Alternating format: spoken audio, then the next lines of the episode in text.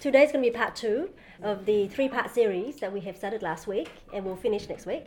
Um, and the title is The Violent Take It by Force. The Violent Take It by Force. So let's uh, start with prayer and then we'll dive into it.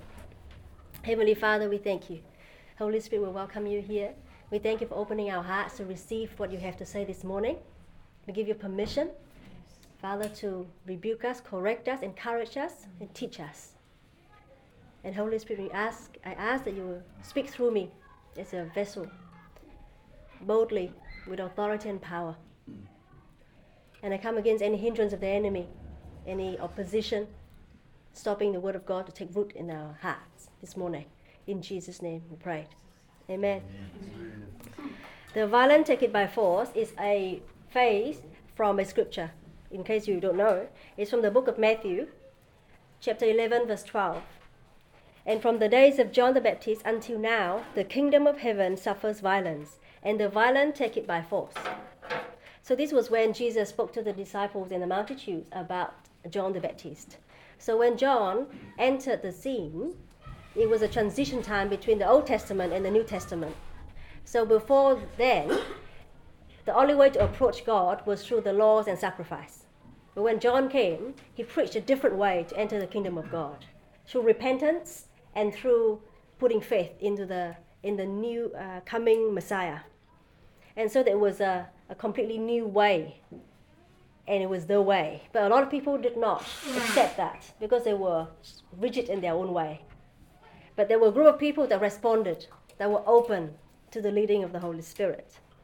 And so the phrase, the violent take it by force, is a description of that group of people who were walking by the Spirit responded and pressed in and received the message that John preached, even though there were oppositions against them. There were the laws, there were traditions, there were unbelief, and anything else. And they were violent about it, pressed in.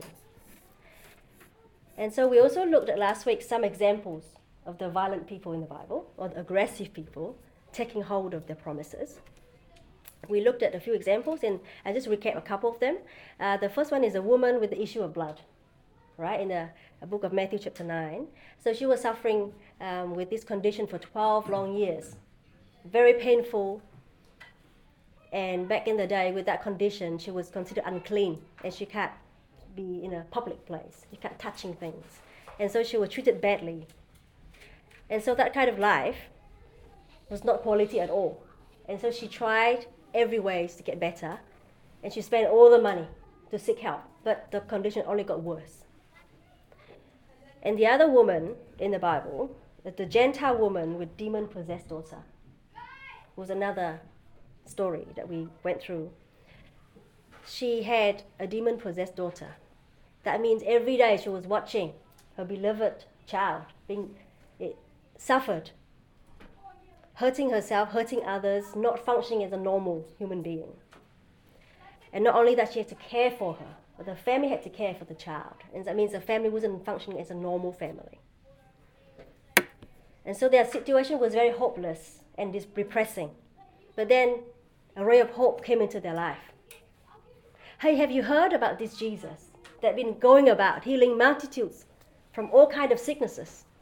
Someone spread the news to the woman with the issue of blood. And the news also made its way to the woman with the demon possessed daughter that hey, there's this guy, this Jewish man, Jesus, that could cast out demons. And so, because of the hope for a better future, for a transformation of their life, this woman took hold of that and were being aggressive about it, despite what could cost them. So, it could cost the woman with issue of blood the punishment, right, her life, for being disobedient to the law, being in public, pressing and touching all these people.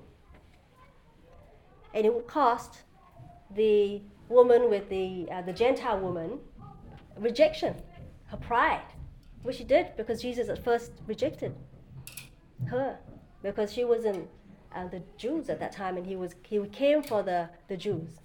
His mission wasn't for the Gentiles. Somebody else was going to come later for the Gentiles. But she let go of pride. And she was persistent and she got what she needed. And the woman with the issue of blood also got healed, received her miracle. So these people, they have something in common. They were sick of their situation. They had enough of what they were going through. and know what they want, and they went after it with everything. They did not stay in the pity party or settle for the low level of life. So they violently pressed in to receive the miracles. Now, these kind of responses is the kind of response that all God's people should be having regarding the promises of God for us. So these are all the promises for, for us here, and we are God's people. We are supposed to be violent about it, violent taking hold of the promises in our lives, and they are yes and amen, right? They are yes and amen. They are not like like uh, for later someone else is going to come and give it to you, like with a Gentile woman, but it's now. It's yes and amen. So God has done all His part, and it's now it's our part to make them manifest in our lives. All the spiritual blessings are given to us in the spirit realm, but unfortunately, they don't just manifest themselves automatically or by accident. There are oppositions, like Tosin mentioned earlier, hindrance and delay. So we need to apply force and aggressiveness to take hold of what belongs to us in Christ Jesus. And in this land of the living, not later in heaven, we talk about now. So to live intentionally and purposefully, we need to have three things in our life.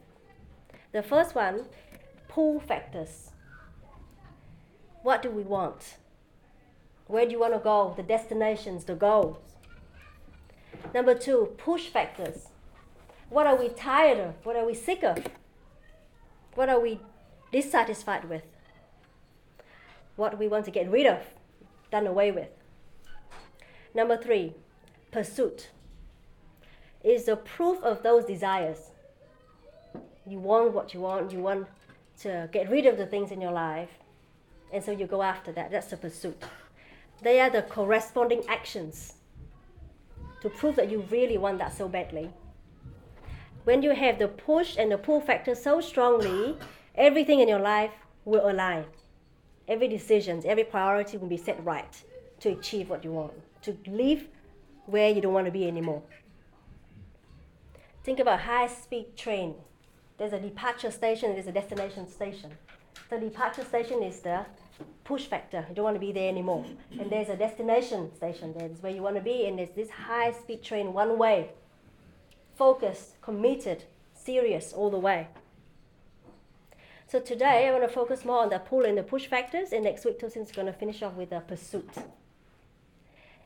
So we begin with knowing what we want and don't want, because we cannot be aggressive if we want nothing different in our life, right? And we know that if we want something different, we must do something different. We can't do the same thing, expect the different results. It doesn't work that way. So last week I left us with a question what do you want? What do you want?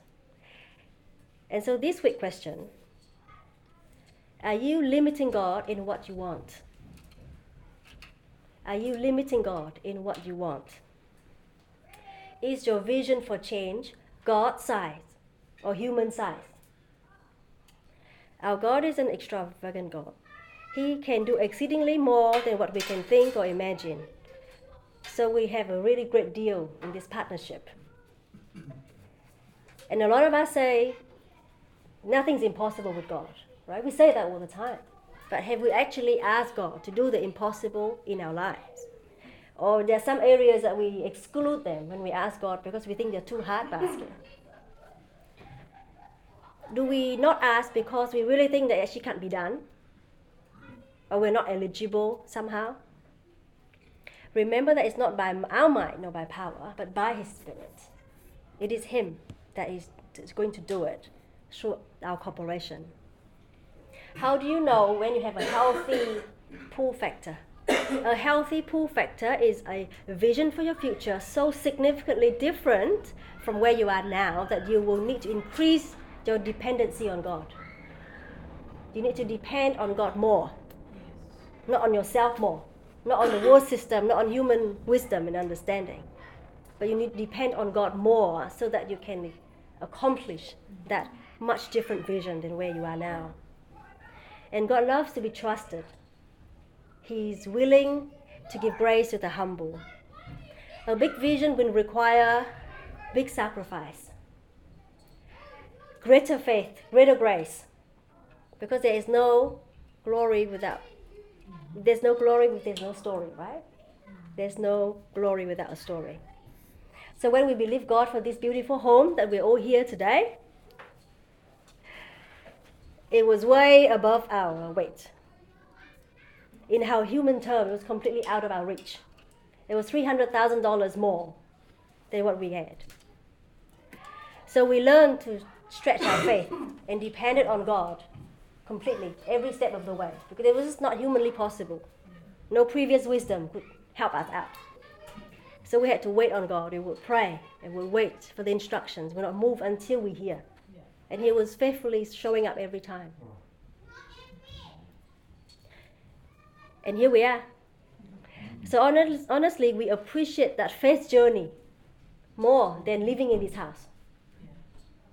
We are benefiting, but we are benefiting more from the faith journey because God has become an experiential God to us, not a theory God. And because we have known God and trust Him for 300K, we can trust Him for more than 300K next time. We grow with Him.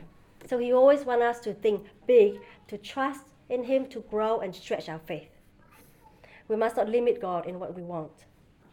We must not bring God down to our level of experience. We must go up to His level of thinking. He wants to bless us more than the opportunities that we give Him. Just as the heavens are higher than the earth, so are his ways higher than our ways. His thoughts are higher than our thoughts. However, having the pull factors alone is enough. Having the pull factor gives us excitement, right, and the motivation to make a change, to go, to start, to pursue it. But there are days that you will not feel like it. There are days that you will not be motivated, you will not be excited, even with a great vision. There will be days when we feel like relaxing and slowing down. There will be days when there will be sacrifice to be made in order to make progress. And we'll be questioning ourselves is it worth it? Those are the days that we'll need the push factors to help us follow through with our commitments and disciplines. Push factors are the things that you are so hating about the current situation I want to use a strong word hate. You hate about what's going on right now, the level of your life.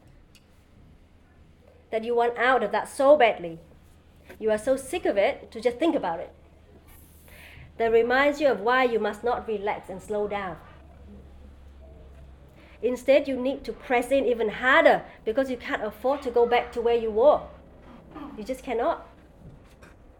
So, to see if you have a push factor in your life, ask are you dissatisfied with where you are?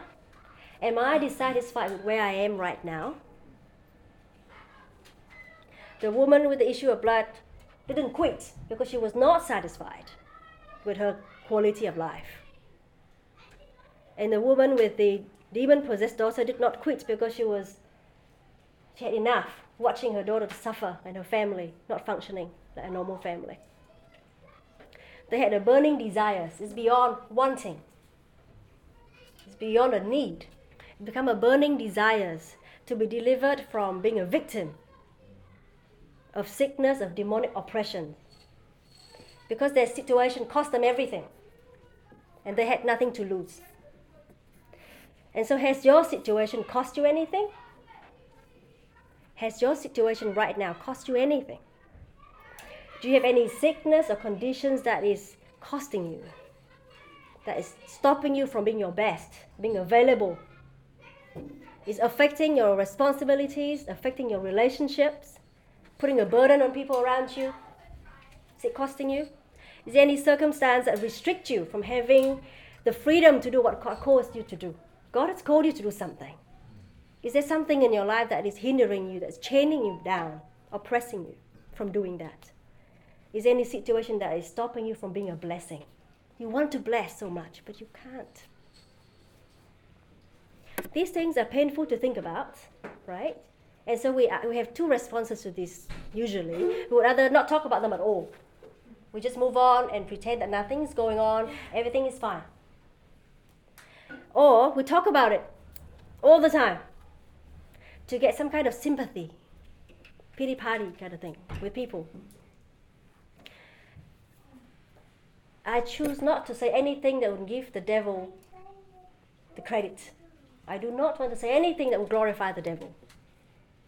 But I would choose to share the current situation with my accountability partner. Someone who's able to charge me up when I'm relaxing and slowing down. Remember, you said you do not want to be here anymore. Has that changed? Do you still want to be here? Come on now.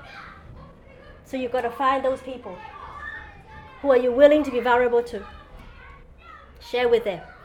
Those who you can trust that will use that for you and not against you.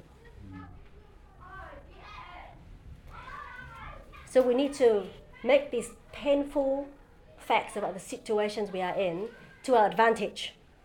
Don't let that drag us down, but let us let make them work for us.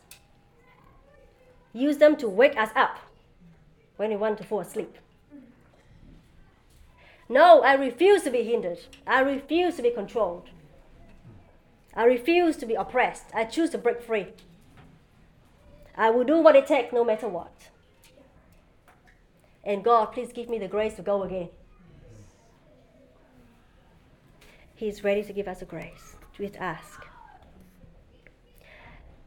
So we ask, has our situation cost us anything? To check against our own preference now, right? So we have a preference, we have this standard of life that we would like, and so we check against that, and was substandard, and so we pick ourselves up and say, let's go, let's go. However, there's a more challenging questions that we need to ask. How is my life compared to the standard of the Bible? How is my life compared to the standard of the Bible? Psalms 119, verse 4 to 6 are very challenging if you really get hold of it. You have charged us, this is God charging us, to keep your commandments carefully. Oh, that my actions would consistently reflect your decrees. Then I will not be ashamed when I compare my life with your commands. When I had this revelation, it was so confronting. This is my life, and this is the Word of God. How is it comparing? After everything, I'm going to stand before Jesus Christ. I'm going to be giving account. We will be comparing our lives with what is expected of us according to the understanding of God's word on that day before Him. And what would He say to us? Have you thought about that? He might say, Sons and daughters, I paid with my own blood for you to have a life of freedom, a life of joy and peace and righteousness, free from bondage. I gave you the authority to live a life of victory that sets others free not just for us, but for others too. And proclaim the gospel not with persuasive words, but with demonstration of power. He would say, I made grace and wisdom available for you to be the light in the world, to be the solution, not the problem. I made you to be my weapon. What happened? I gave you the Holy Spirit. What have you done with him? Those are big questions. I know we are all on a journey. We said we like to use that, that word, right? We're on a journey. But in our heart, between God and us, He knows. If we're really violent about it, if we're really aggressive about it, we can use that phrase as an excuse or as a truth, truthful statement. I am on a journey. We need to grow up spiritually and take on the Father's business. We need to be all in about that. We cannot relax and chill. God really knows what we mean when we mean business with Him. He knows. People might not know, but in our hearts, we know if we really mean business with God. Remember, everything is naked before Him, and to Him we are accountable. If we mean, if we mean business with God, sooner or later we will show fruit. We will bear fruit. And you know, the devil, there are two things about the enemy. The first thing is tries his best not to let people get saved. But the moment it fails, which with us, we are now in the kingdom of God, what the enemy is going to do next is to try to stop us short of that productive life for the kingdom. It wants us to be lukewarm instead of being aggressive and violent. Satan will always look for opportunity to keep to help us here to direct our eyes away from the standard of the Bible down to the standard of human being. That's why Jesus said, "Look up, right? Look, look, look up." But the devil would want to bring every sorts of distractions to bring our eyes down to human standard. I used to compare myself with my Christian friends. And so nothing to be dissatisfied about. Right? Because I can tick all the boxes. I went to church every Sunday. I served at church because we serve, we're meant to serve, right? So I looked after the children sometimes, so that tick the box. I give money, I tithe because we're supposed to tithe. So so I tick another box. I feel pretty comfortable. And I also tick another box. I have the same problems that all my Christian friends had. Hmm. Right? So I felt really belonged and safe in that sense. If they had overwhelming feelings being a mom, if they are stressed about work, I have the same thing. If they're sick every now and then, it's, it's winter, supposed to be sick, I had the same thing. And so when I checked myself against that standard, I felt that I've arrived. Right? I felt satisfied instead of being dissatisfied. Guess what I was doing? I show you in this scripture. 2 Corinthians chapter 10, verse 12. Something that we need to memorize. Second half. They, measuring themselves by themselves, comparing themselves among themselves, are not wise. It's very nice way of saying I'm not wise. You know, there's another op- another word to say that, like, you know. And so I wasn't wise, but I didn't know that. I didn't know any better. But then I knew. I knew the moment when I suffered so much with being overwhelmed and stressed. I felt like I lost my personality. I felt like everything was falling apart. That's when now I looked up and questioned myself.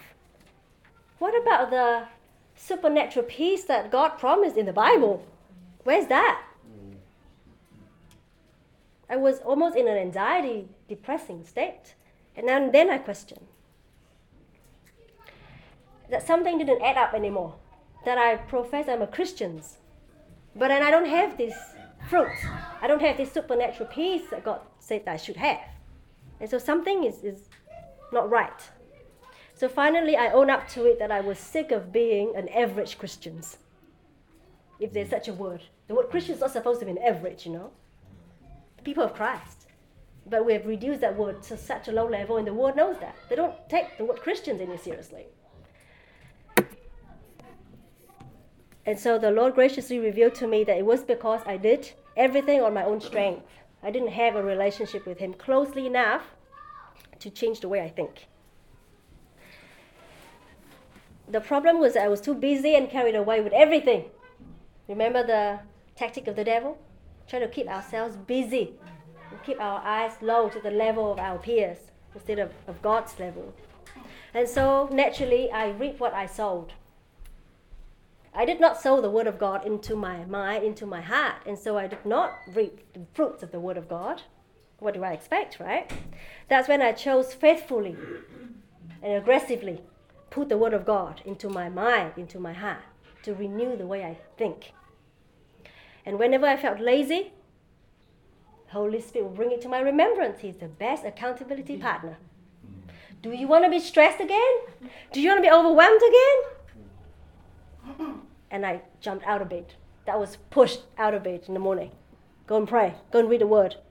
You cannot stay in bed.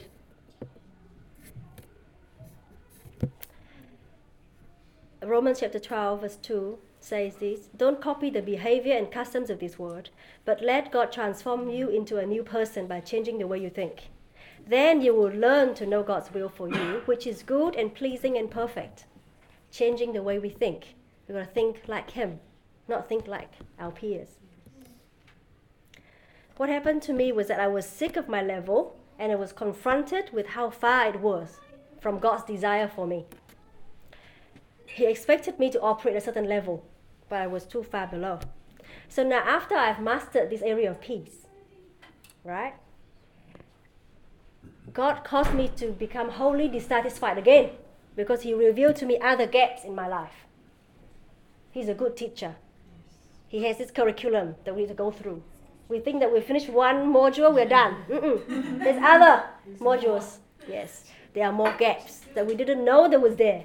But He will show us. If we look into the Word, we look into the mirror, and we'll see, I didn't realize all this time. I'm so sorry. And then we go again.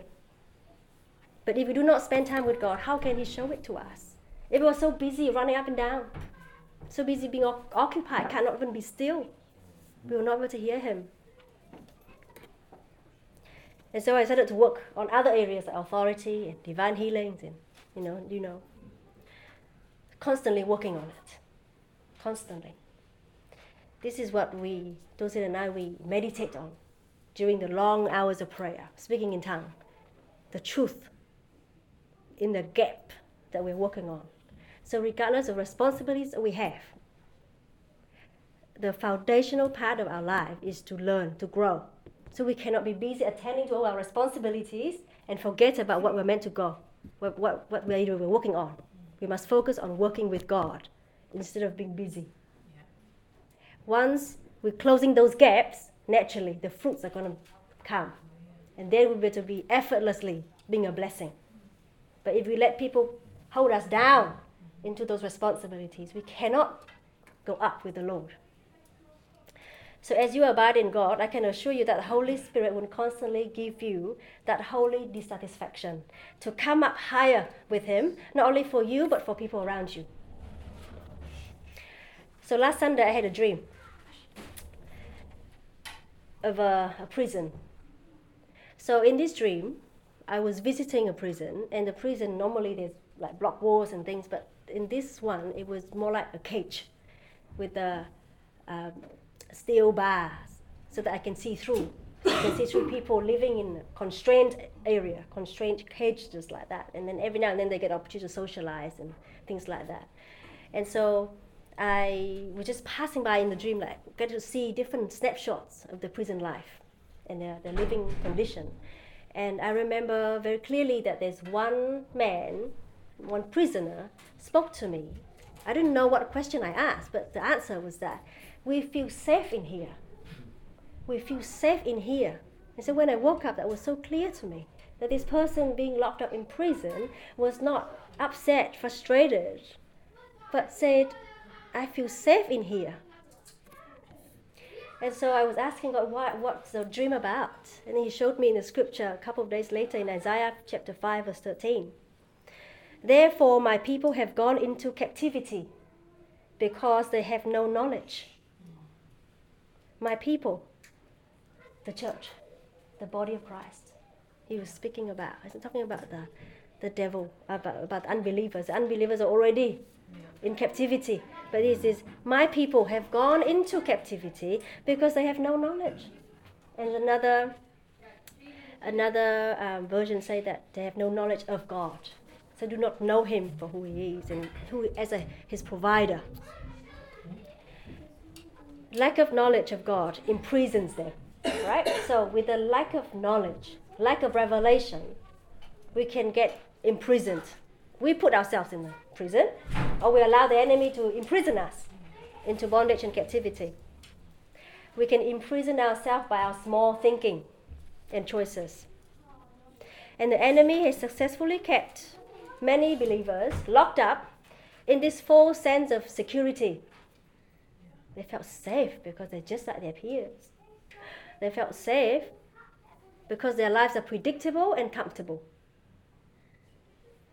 But you know what? Comfort is against eternity. Comfort. Comfort is against eternity. We are never meant to be comfortable here on earth. We are not. Jesus never came here to be comfortable, right? And we're meant to be like him. We are mission focused. This is not home to rest. Home is in heaven. We're not home yet, so we cannot rest. We are mission focused. We have Jesus to answer to the captain who enlisted us as a soldier in his army. So the question is Are you living in a prison in any area of your life? Are we accidentally, ignorantly, put ourselves in the prison in any areas of our life? Some areas we might be experiencing freedom, some other areas we might be under bondage. But we need to be open and ask God to reveal it to us. How badly do you want out? Because you need to get out to also help others out too. It's not only about us. So today we talk about pull and push factors. We're talking about change really.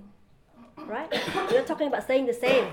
We're talking about change. And change will bring discomfort. Change will bring sacrifice.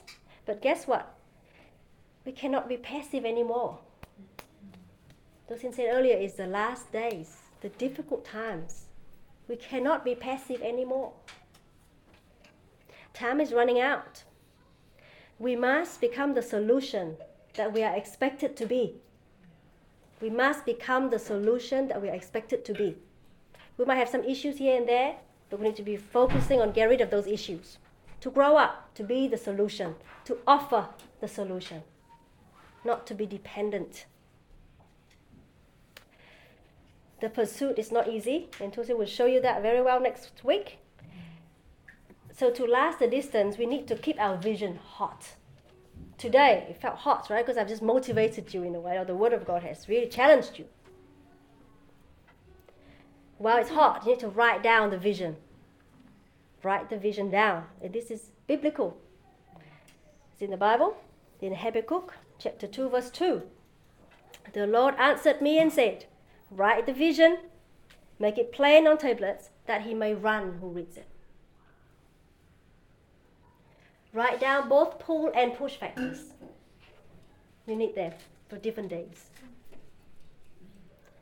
So that you will not lose sight of where you're going and running from. Put it everywhere in your house, in your bedroom, your phone, you need to cultivate that burning desire. It doesn't come by itself because life is made for comfortable. The flesh wants comfort, and the enemy is great at supporting that desire with distractions and with entertainment. But we cannot lose sight of where we're going and what we're running from. Let there be progress every day the Lord will give us grace and peace in our pursuit. In Jesus' name. Amen.